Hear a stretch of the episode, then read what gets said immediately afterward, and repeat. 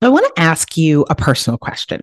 Do you read my newsletter, Leadership Forward 321? Because if you don't, I really think you'd like it if you like this podcast.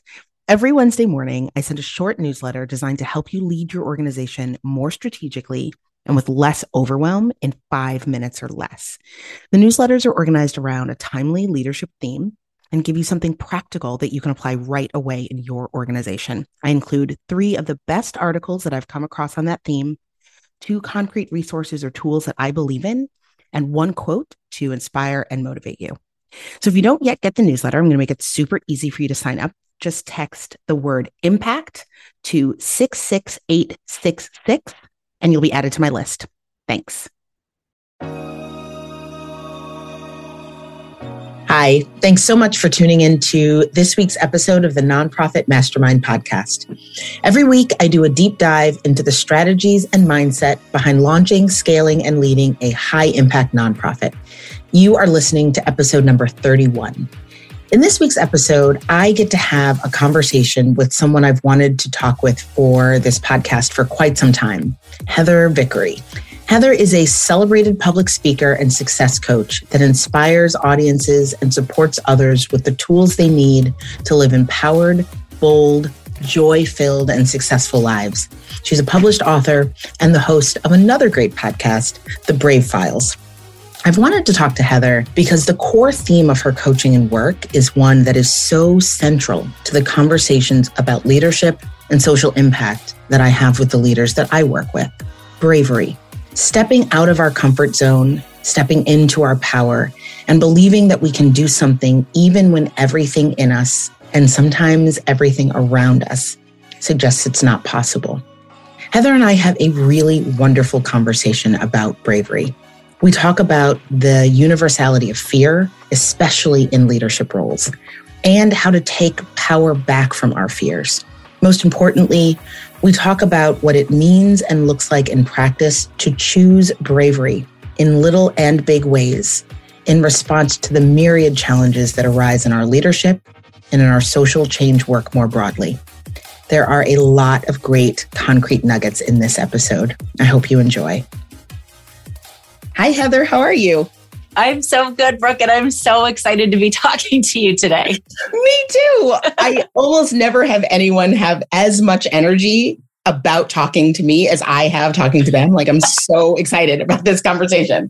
I have, as you know, wanted to talk to you for a long time now because your work and your coaching explore a topic that is so important in my own life and growth and it's so central to the conversations about leadership and social impact that I have with the groups yeah. that I work with.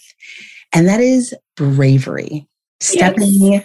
out of our comfort zone, stepping into our own power, and believing that we can do something even when everything outside of us and sometimes in us says we can't. It's just a topic that I I get tingly thinking yeah. about.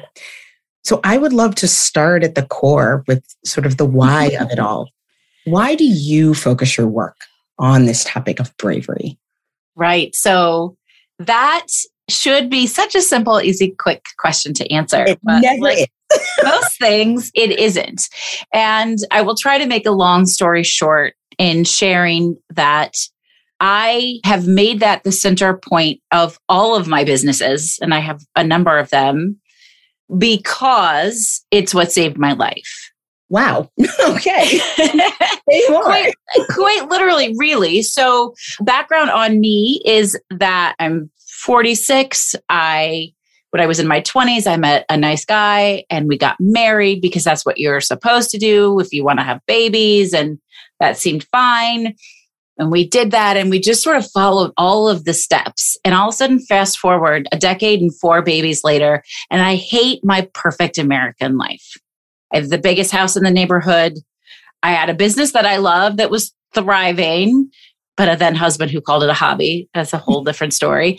And four beautiful children. And it seemed like every day I personally got smaller and smaller and smaller and smaller.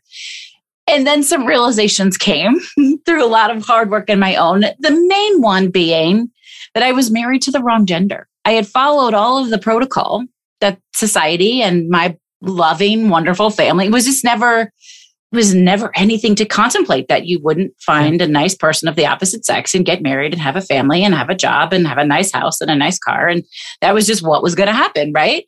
I was joking. I didn't know the lesbians in college. Perhaps if I had found the lesbians in college, you wouldn't have cost different story. Yeah. I don't know. I wouldn't change anything I've ever done in my life because it would mean that I'm not in this moment. Yeah. And I love this moment. Yeah. And I love my children to bits and pieces. So I recognized that I was married to the wrong gender and probably just in not the right marriage anyway, even if that weren't the case. We were not compatible in that way. And then I just lived with it yeah. for a, a while. And then he found out and we did everything we could to try and fix our lives yeah. because you don't get married to get divorced. Yeah. And then I was like, why am I not getting happier? Why am I not feeling better? Why am I not feeling stronger? And I lived the most fear based life. Whatever decision I could make that was the least scary, will cause the least conflict, the least collateral damage, I would do that thing. And I just hated myself. I hated my perfect American life. And one morning, was sitting at the breakfast table with all four of my daughters, and they were really quite little. The littlest one was not even yet one. And I thought, what would I tell them to do? If they came to me in this situation, what's the advice I would give them? And it wasn't, well, you made your bed, now sleep in it. It wasn't like, well, suck it up. It was, baby girl, go out and own this world. Be you. The world is counting on you to bring your most honest, authentic, vulnerable self.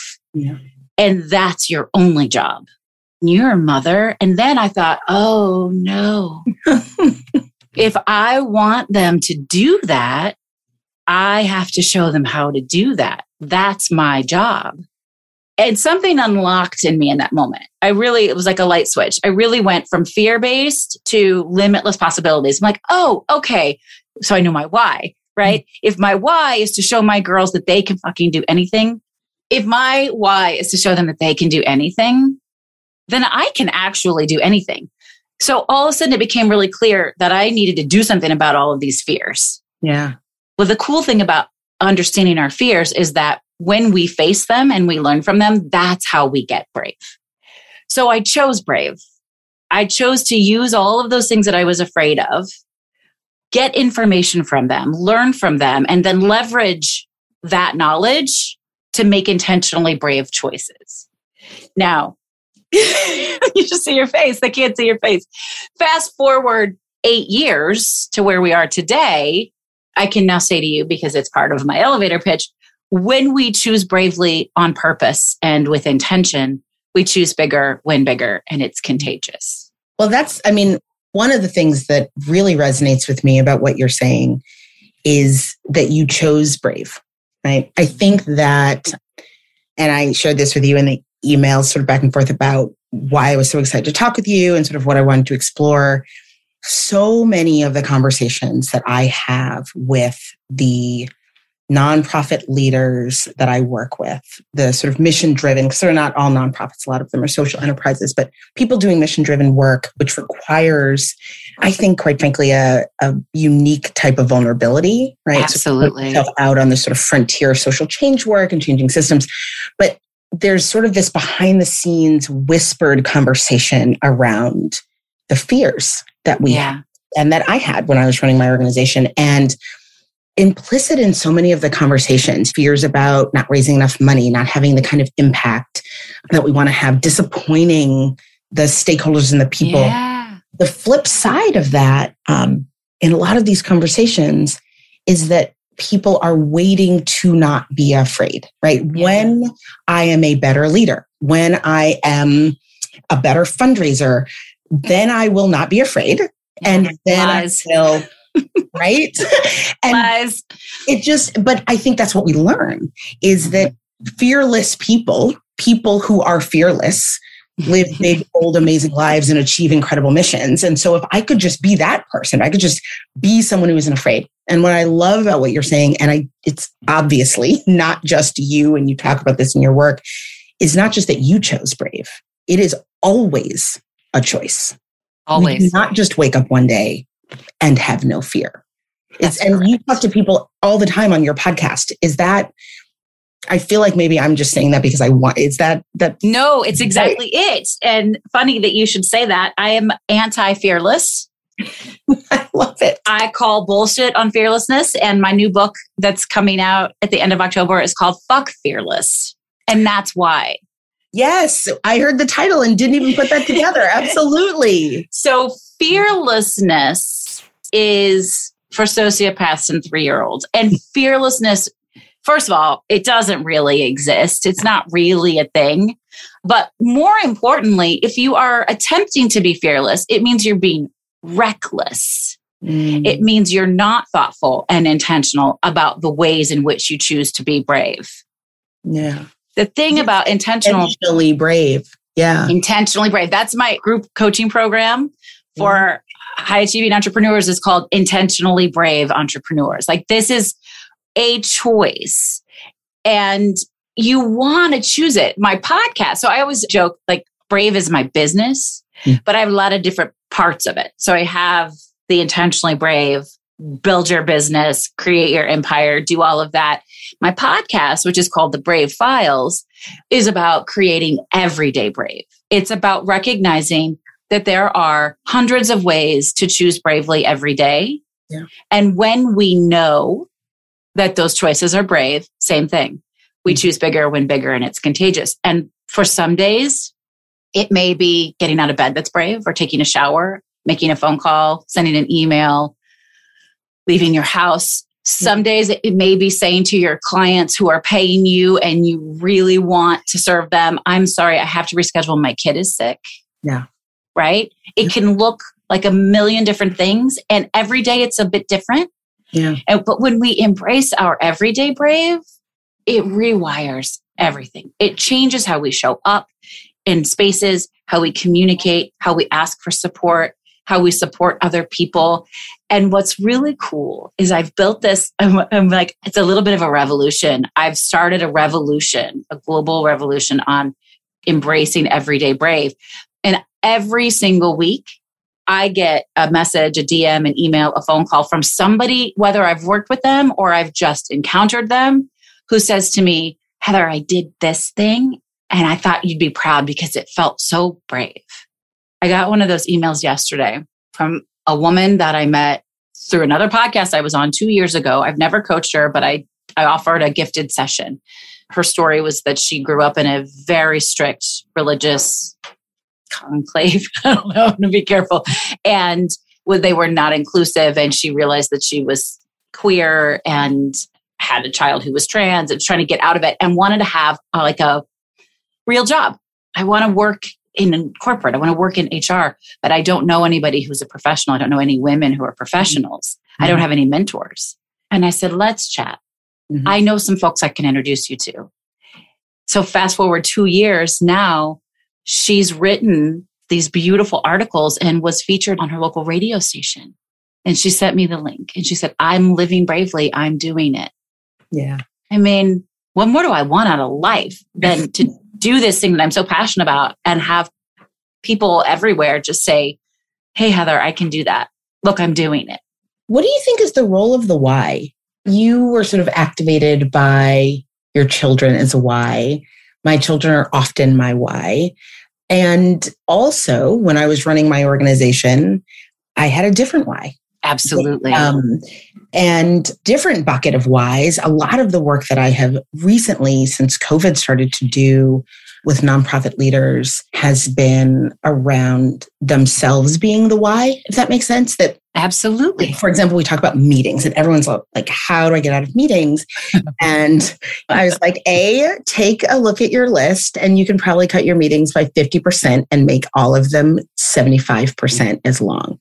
And the answer is always, oh, but so and so needs this. Oh, but so and so, right? They're centering other people. And I feel like some of the small acts of bravery in the practice of leadership are often about centering ourselves and our health and our happiness. Yep. But they don't show themselves as being brave. It is, in fact, brave to say, Absolutely. I have to reschedule this meeting my child is sick. And you feel okay doing that because it's your child, but you yep. don't feel okay saying, I'm going to make this 60 minute meeting 45 minutes because I need 15 minutes to breathe at the end. Yeah. that yeah. is so brave. Super brave. Yeah. Super brave. And you're 100% right. First of all, this notion that there are buckets of whys is really valuable and important because, and our whys shift. Sometimes some of them fall off the plate. That's right. They stop some of them just add on, right? So while my kids are always the center of of my why in my life, mm-hmm. professionally, my why is to help an entire community of people live bolder, more beautiful, joy filled lives that actually feel good. Because I know that when they do that, the people around them are more inspired to do that. And we have healthier communities. It's it's not it's not unlike the work that you do right? Yeah. it is a social initiative. Mm-hmm. it is to breed kindness and compassion and love and support and all of that. All that comes from that same bucket. Yeah. we have to have to prioritize ourselves and our needs. Mm-hmm. there is a huge section of my book that i call radical self-care radical self-trust radical self-love. And how are they all different? And why do they matter so the book is about my Brave method, which is the platform I use to coach and speak and train. It is not an enter at A, exit at Z, do these things and get this result kind of thing. It's more how do we think creatively and strategically about everything? Sometimes it's problem solving, sometimes it's pro- it's creation, whatever we want it to be, right? And boundaries, B is an acronym. Boundaries is that very first thing. You mm-hmm. deserve the right to have boundaries. Boundaries mm-hmm. define limits of acceptable behavior. The Heather version is you get to decide. You get to decide what's acceptable. Yeah. And so if it's acceptable to you to have a 45 minute meeting instead of a 60 minute meeting because you require a few minutes to go to the bathroom and get some water and maybe just sit in silence, right. you have every right to demand that. And mm-hmm. also, all the shit will get done in 45 minutes versus 60. Well, that's the thing. That's part of the fear, right? The other side of bravery is the fear that's sort of keeping us locked in. And it's the fear of it not getting done, the fear of balls dropping and we look silly and we get the phone mm-hmm. call from the mm-hmm. donor that's like, I thought you were going to have this, to, you know. And so we put systems in place for that, right? Like all of these things work collectively. So mm-hmm. if you're going to have a 45 minute meeting, then and so this is all, believe it or not, part of the brave method. Like what kind of systems make us stronger and better? Mm-hmm. And by choosing to acknowledge them and implement them and communicate them, that's brave, right? Mm-hmm. So, okay, who's taking notes? Who's sending the follow up email that says, this is what so and so is doing. This is my responsibility. These are our deadlines so that everybody knows what to expect. We've got to put all those systems in place so that things function well. Yeah. and that's brave. Yeah, I love it. You talk about fear either owning or empowering you. What is this? What you just said? Yeah, it's literally what we just talked about. We never, if if fear wins, we never take action. So it owns you. Or if you, you look at your fear, what are you? It, name it and therefore yes. own it, tame it, As a right? You. Yeah. So let's say you're the leader of a nonprofit organization and there are too many freaking meetings and you can't handle it. If you bring the team together and say, how many of you are sick and tired of meetings? Everyone's going to raise their hand because they're always really tired of it, right? And we say, okay, how can we work more efficiently? How can we work smarter, not harder? I want to cut our meetings in half. What do we need to do to make that happen? Yeah. And then they're going to talk about what they're afraid of. Well, this could happen or that could happen. So talk about it. Yeah. Okay if this happens, if the donor is pissed and they don't want us, they don't want to give us money anymore, then we don't do that thing, or then we change it, or we ask them what would make them happy, right? There's just talk about it, name your fear, mm-hmm. find out if it's actually valid. I have a client years ago who, the very first time we talked, she wanted to take one day in the middle of the week off because she worked, she owned her own business and worked a regular weekday, but her spouse was in the events industry and worked through the weekend and they were never together. And she said, I really just want to take Wednesdays off so that we can spend the day together, but I can't. I'm like, why, why can't you? You own your own business. Oh, well, what if the clients get mad and I need the clients? And what if I can't get all my work done? And I said, well, could you work a Saturday to make up for the Wednesday? Well, yeah, yeah, I could do that. Okay. She probably was doing that anyway because, you know, entrepreneurs and the hustle. But so what's the worst thing that could happen if you just decided that you were going to take Wednesdays off? And she's like, well, my client could fire me. And I said, well, then you could say, okay, never mind. right. Or, or you could decide that's not the right client for you. Right. And get a different one. And I said, what's the best thing that could happen? And she's like, well, I could get Wednesdays off and then hang out with my spouse and that would be super fun. And I said, is it worth finding out? She said, yes. The next morning, I got a voicemail that said, so I told all of my clients that I was no longer going to be working on Wednesdays. And all they said was, okay, thanks for letting us know. and some of them probably emailed and were like, how can I do that? right? Yeah. She's like, she does what she says she's going to do. She hits her Tuesday deadlines. She picks up on Thursday, right? But all of a sudden, then they have this time together and she's, they're skiing together and cooking together and going on walks together and all of these things that you want to do with your partner one on one, right? They don't have children. And it was just sometimes it's just as simple as recognizing what you want to change, deciding how you can implement that change, communicating it clearly, and then sticking to it. It's boundaries, right? And, and systems. Name it, ask for what you want, trust that you're worthy of getting what yeah. you want, which is huge. Yeah. And also, most people don't care. Most of the time, they just don't care. They just want to know what to expect. We were talking before, you know, we started hitting record about everyone's in their own movie. Yes.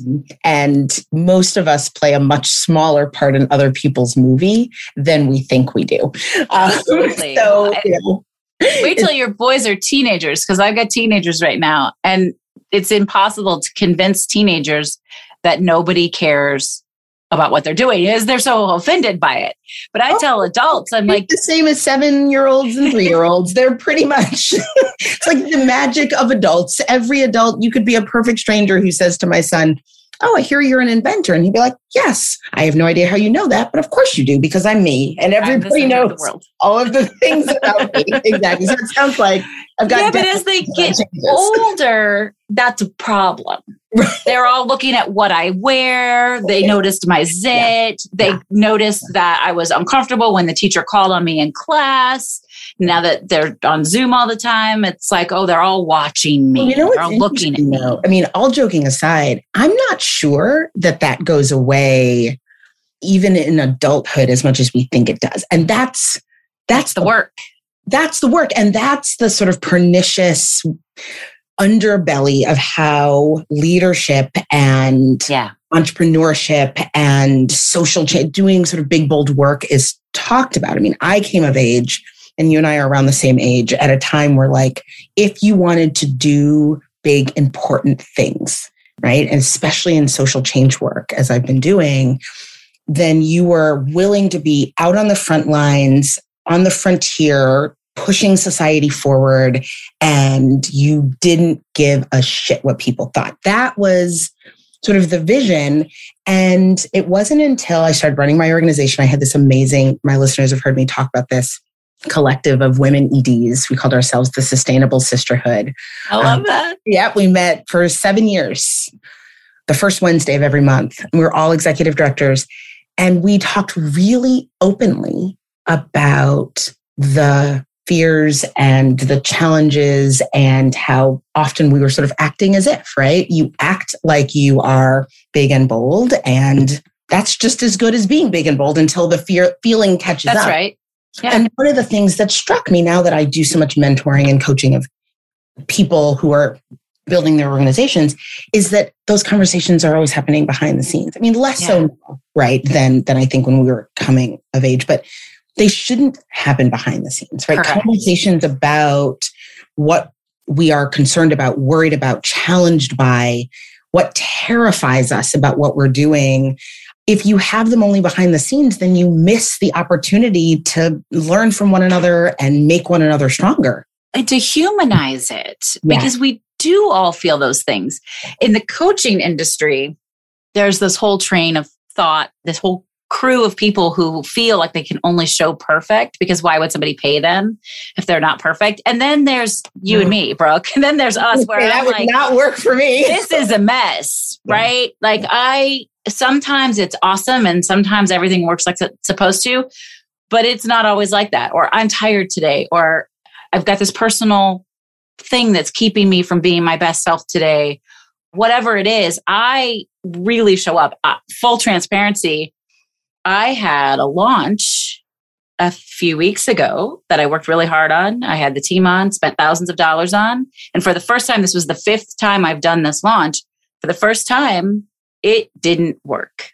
No one showed up. I mean, eight people showed up, but out of the hundred I was expecting, except for the people who are already my clients, they all showed up and loved it because I teach it as a workshop, but it was a launch into my program. No one showed up and no one bought. Now, it would have required, I, it's a, I open up a new cohort of my IBE program Mhm. and the Intentionally Brave Entrepreneurs program. And it's, it maxes out at eight people. So that Mm. would have been a hundred percent conversion, which is dumb. and for a moment, I thought, this is awful. Like the sky is falling. And then I was like, what's in this for me? Right. Mm-hmm. And there were a lot of things in it for me. I realized that I hadn't hit a floor, I'd hit a ceiling. What mm-hmm. I'd been doing before had gotten me as far as it could get me. It was time to bust through and build something bigger. Yes. And I needed to do some restructuring of my program and my team so that I could expand in the way that I wanted to. If I had gotten that cohort, I wouldn't have had the capacity to do this new building.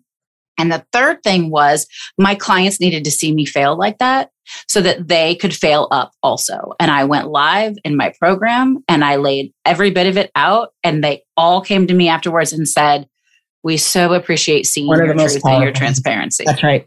Well, and the other thing, I mean, what often happens in those situations is we lean into the fears that are triggered, right? The sort of this failure happened. And then there's this cascade of, and therefore this Mhm. other thing, and therefore this other thing. And actually, what I'm doing doesn't work. And those fears can take over instead of Downward spiral. exactly the downward spiral. I will share a similar story, which I love this story now that it is years later. I, when I was, so six years into my organization, I am meeting with my director of operations, and she's relatively new. Maybe like the first six months she'd been there, and she's in charge of the back end of our annual gala. And she's very anxious about it which I'm starting to see because like the questions, there's like a nervous energy. And I think she was like a little frustrated with me because I wasn't responding with the same level of like urgency and like fear. And so finally I sat down and I was like, here's the thing. I'm going to tell you a story about why I'm not scared. and there are always fears around gala. Been there, done that, didn't die. Have our fundraising, you know, we're going to hit our fundraising target and nobody's going to show up. So for, no, this is our seventh year because this is what happened. So fifth year anniversary for the organization. We throw this big party, biggest party we had thrown, and it was a just smash hit. A couple hundred people came. We flew through our fundraising target. I was patting myself on the back. I was like, this is not as hard as everybody says it is. Like, why does everybody say throwing a party is difficult? I got a DJ. We had a silent auction. I sent out some invitations. It's our fifth anniversary. Everybody come. It was a great party. Got a loft, had some food. So fast forward the next year.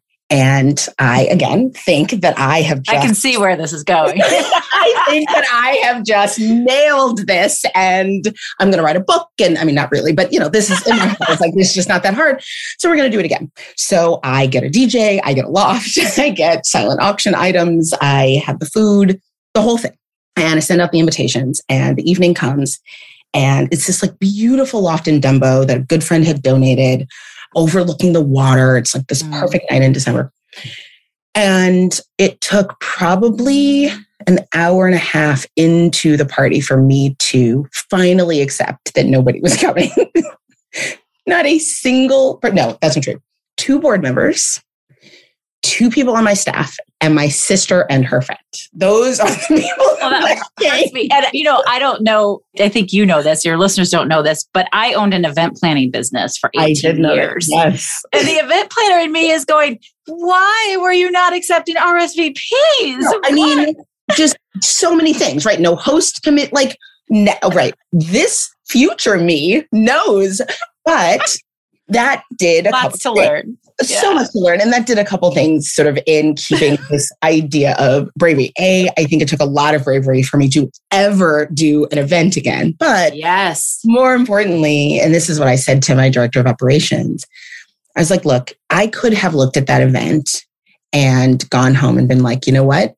This organization I'm trying to build isn't working. People don't want to invest. I will say people donated. They just didn't come. So we, at least I didn't have to go to my board and there say, there you go.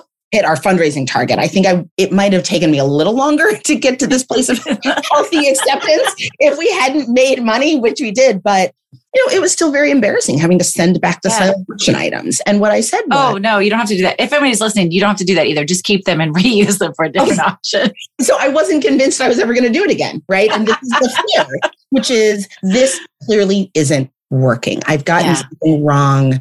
People are not showing up to support, right? You have all of these voices in your head. Mm-hmm. The model that I built isn't resonating, all of the things. I mean, especially as a founder, you're just like, so much of it is like me out there convincing oh, yeah. the world of my vision. And then I talked to my best friend and I realized I could see this as an example of my fears all being right. Or I could say, exactly what you said. What is the lesson here for me to learn? Yeah. Yeah. Other people have great events I have not actually explored what they did. I have in classic Brooke fashion.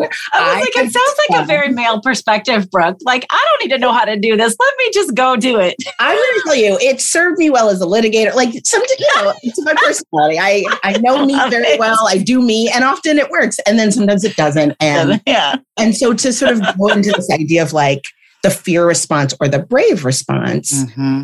Mm-hmm. For me, only by recognizing the failure, the things I had not done wrong, and not assigning any sort of emotional or moral weight to them. It doesn't no mean judgment. no judgment. Allowed me to name them, sit with my crew of accountability buddies and say, will you debrief this with me? Yes. And let let me get it better next time. If I had had a fear response, I wouldn't have been open and vulnerable enough to do that. And I never would have.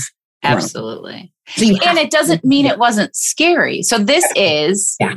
this falls in, under my favorite letter in the Brave method, which is the three R's. It's the R reassessment, reframing, and resilience, right? So you took this really uncomfortable, unhappy situation and you reassessed it like, okay, well, so it didn't do these things I wanted it to do, but what did it do? Right. And then reframing that and how do I want to do this again? If I do, how do I want to do it? Exactly. Who needs to help me do it? How do we build this? And then you get up with a new plan and you do it again.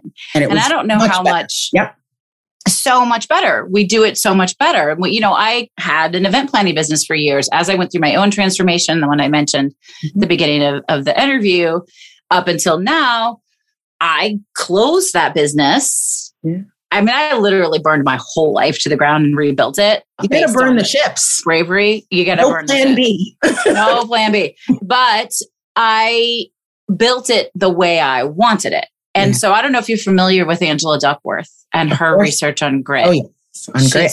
such an amazing mentor of mine. But she's proven scientifically that the number one thing that makes us most successful is grit slash resilience. So I use R mm-hmm. because it yeah. fits, right? It's more about are you going to consider the bad things permanent or temporary? Can you learn from them? And are you willing to get up with a new plan and do it again? Love Resiliency it. is the key. But don't beat your head again. Don't get up and do it again exactly the way you did it. If you know it's not working, you have to reassess. You have to reframe. You have to make a new plan. That's right. And that's a really, really brave thing to do. And it's a really hard thing to do in life and especially in business. And I think especially in the social initiative work that you're in because we don't want to see what's not working. It's really scary to be like, what if we're not making the money? What if we're not making the impact? Right. What, what if we're not on track for our goals? Mm-hmm. But what if you are and you don't know it and you're not celebrating it and building from it? Yeah. And more so, that's my favorite part of it. But more so, what if you're really freaking close and all you had to do was make one more Just phone it. call, That's right. but you don't know it because you That's right. haven't been paying attention? Or what if you attribute, you think this one thing's going wrong, but actually in reassessing, it's fine. Everything's fine except this other teeny little That's thing. That's right. Yeah. Yeah. You've got to make that time. Get real with you. I have so many clients who have financial goals, and, and this works in every realm, but Mm. money seems to come back to money all the time. Always. and they don't they're afraid oh what if i'm not making my goals and almost inevitably they're like oh i'm making more than what i was supposed to be making or oh i'm one client away how do i get this one client i could change this thing i could add this one product whatever it is and it feels so good and they come back to me the next week changed people like all of a sudden because brave begets brave it feels good Yes. and then they're like showing up 110% whereas before they were at maybe 60% because they didn't have the information they needed to go in and be empowered That's right. So I would actually love before we wrap up for you to walk through your acronym. Brave. Yeah. Acronym. You've referenced a few of them, but just lay it out for the listeners. What yeah what is i guess we could have started with that but that's cool So so we've arrived there organically. we've arrived there organically so as i said before brave is my business and that it made sense for brave to be my acronym for how I support people and do what i do Mhm. and i actually have to give a tiny shout out before it was brave which is five steps it was seven steps and the person who helped me identify my seven steps was one eddie babbage My wonderful husband. my wonderful accountability partner so i got to give him some props for that but brave He's very good at that. very good at it. Yeah, it's a wonderful superpower. Brave stands for boundaries, the three R's, which is reassessment, reframing, and resilience, action and accountability, vulnerability, and expand and empower. So the first four don't have to go in that order. It just works because it's brave, but you do them in whatever capacity you do them in, and your result is expansion and empowerment. And I want to just speak for one second to the concept of empowerment. It's a buzzword. Yeah. We hear it a lot. And I want everyone listening to know that empowerment is a gift that you give yourself. No one can give it to you. Nobody else empowers you. You only empower yourself by showing up, by showing up again and again and again and doing the thing. We, you and I, Brooke, we can coach, we can mentor, we can train, we can guide. We don't do the empowering. That's inner work. We empower ourselves. When you recognize that by showing up and by being brave, that you are empowered, you show up different.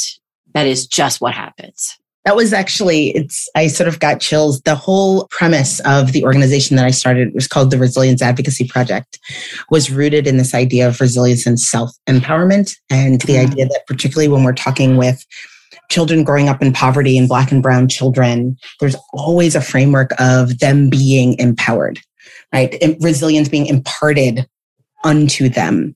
And so most of the work that I did, and I did it through the lens of social justice and law, was helping them see that they are inherently powerful.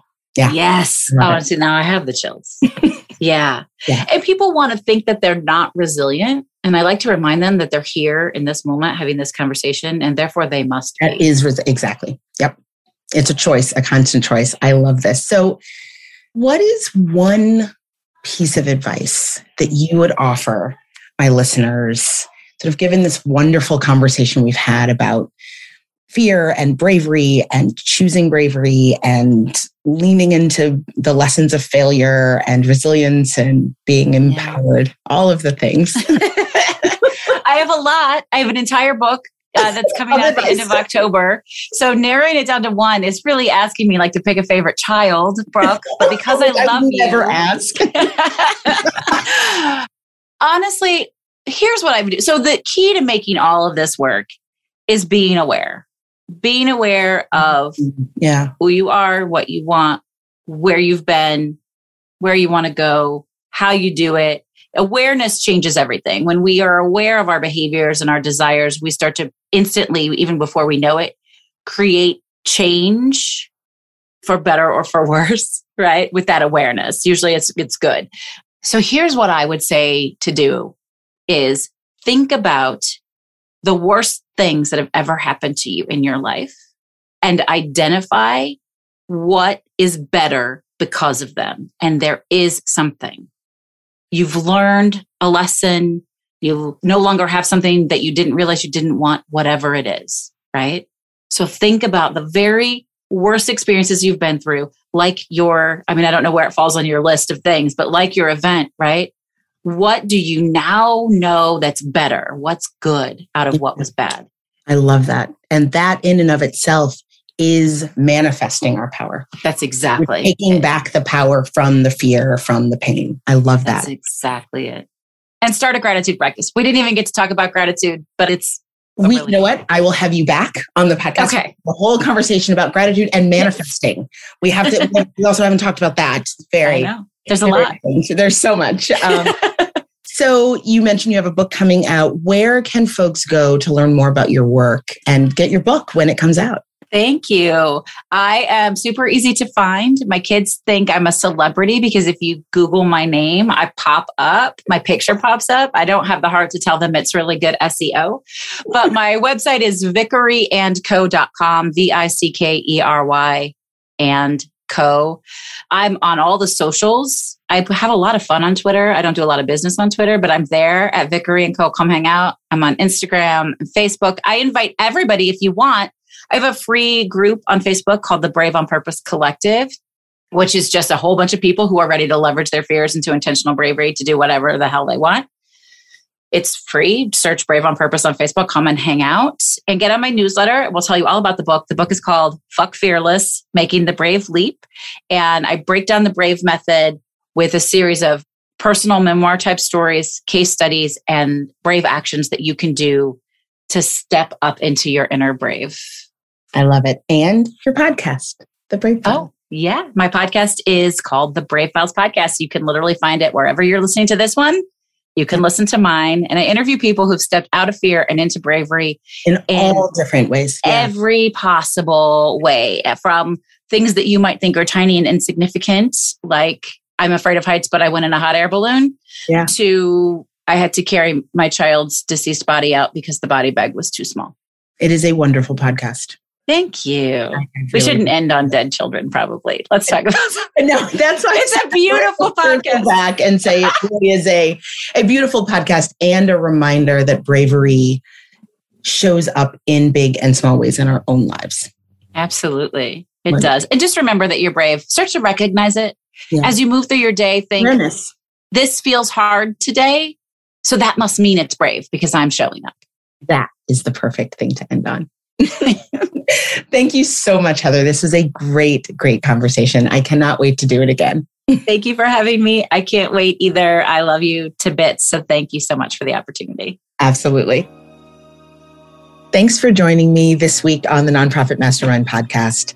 If you enjoyed this episode, please subscribe on Apple or wherever you listen to your podcasts, and please share with your friends. I'd also love to share just a few free resources. If you are the leader of a small six figure organization and you're ready to scale to the next level of massive impact, check out my free training, Scale Your Small Nonprofit to Big Impact, a roadmap to getting the funding, staff, and support you need to hit your first million dollars. You can sign up for the free training at richiebabbage.com backslash ready to scale. Finally, if you'd like some more leadership resources and strategies delivered right to your inbox, sign up for my weekly newsletter, Leadership 321. Each week, I curate and share three articles, two resources, and a quote on a theme. That's all for now. Have a great week, and I'll see you back here next week for more Mastermind.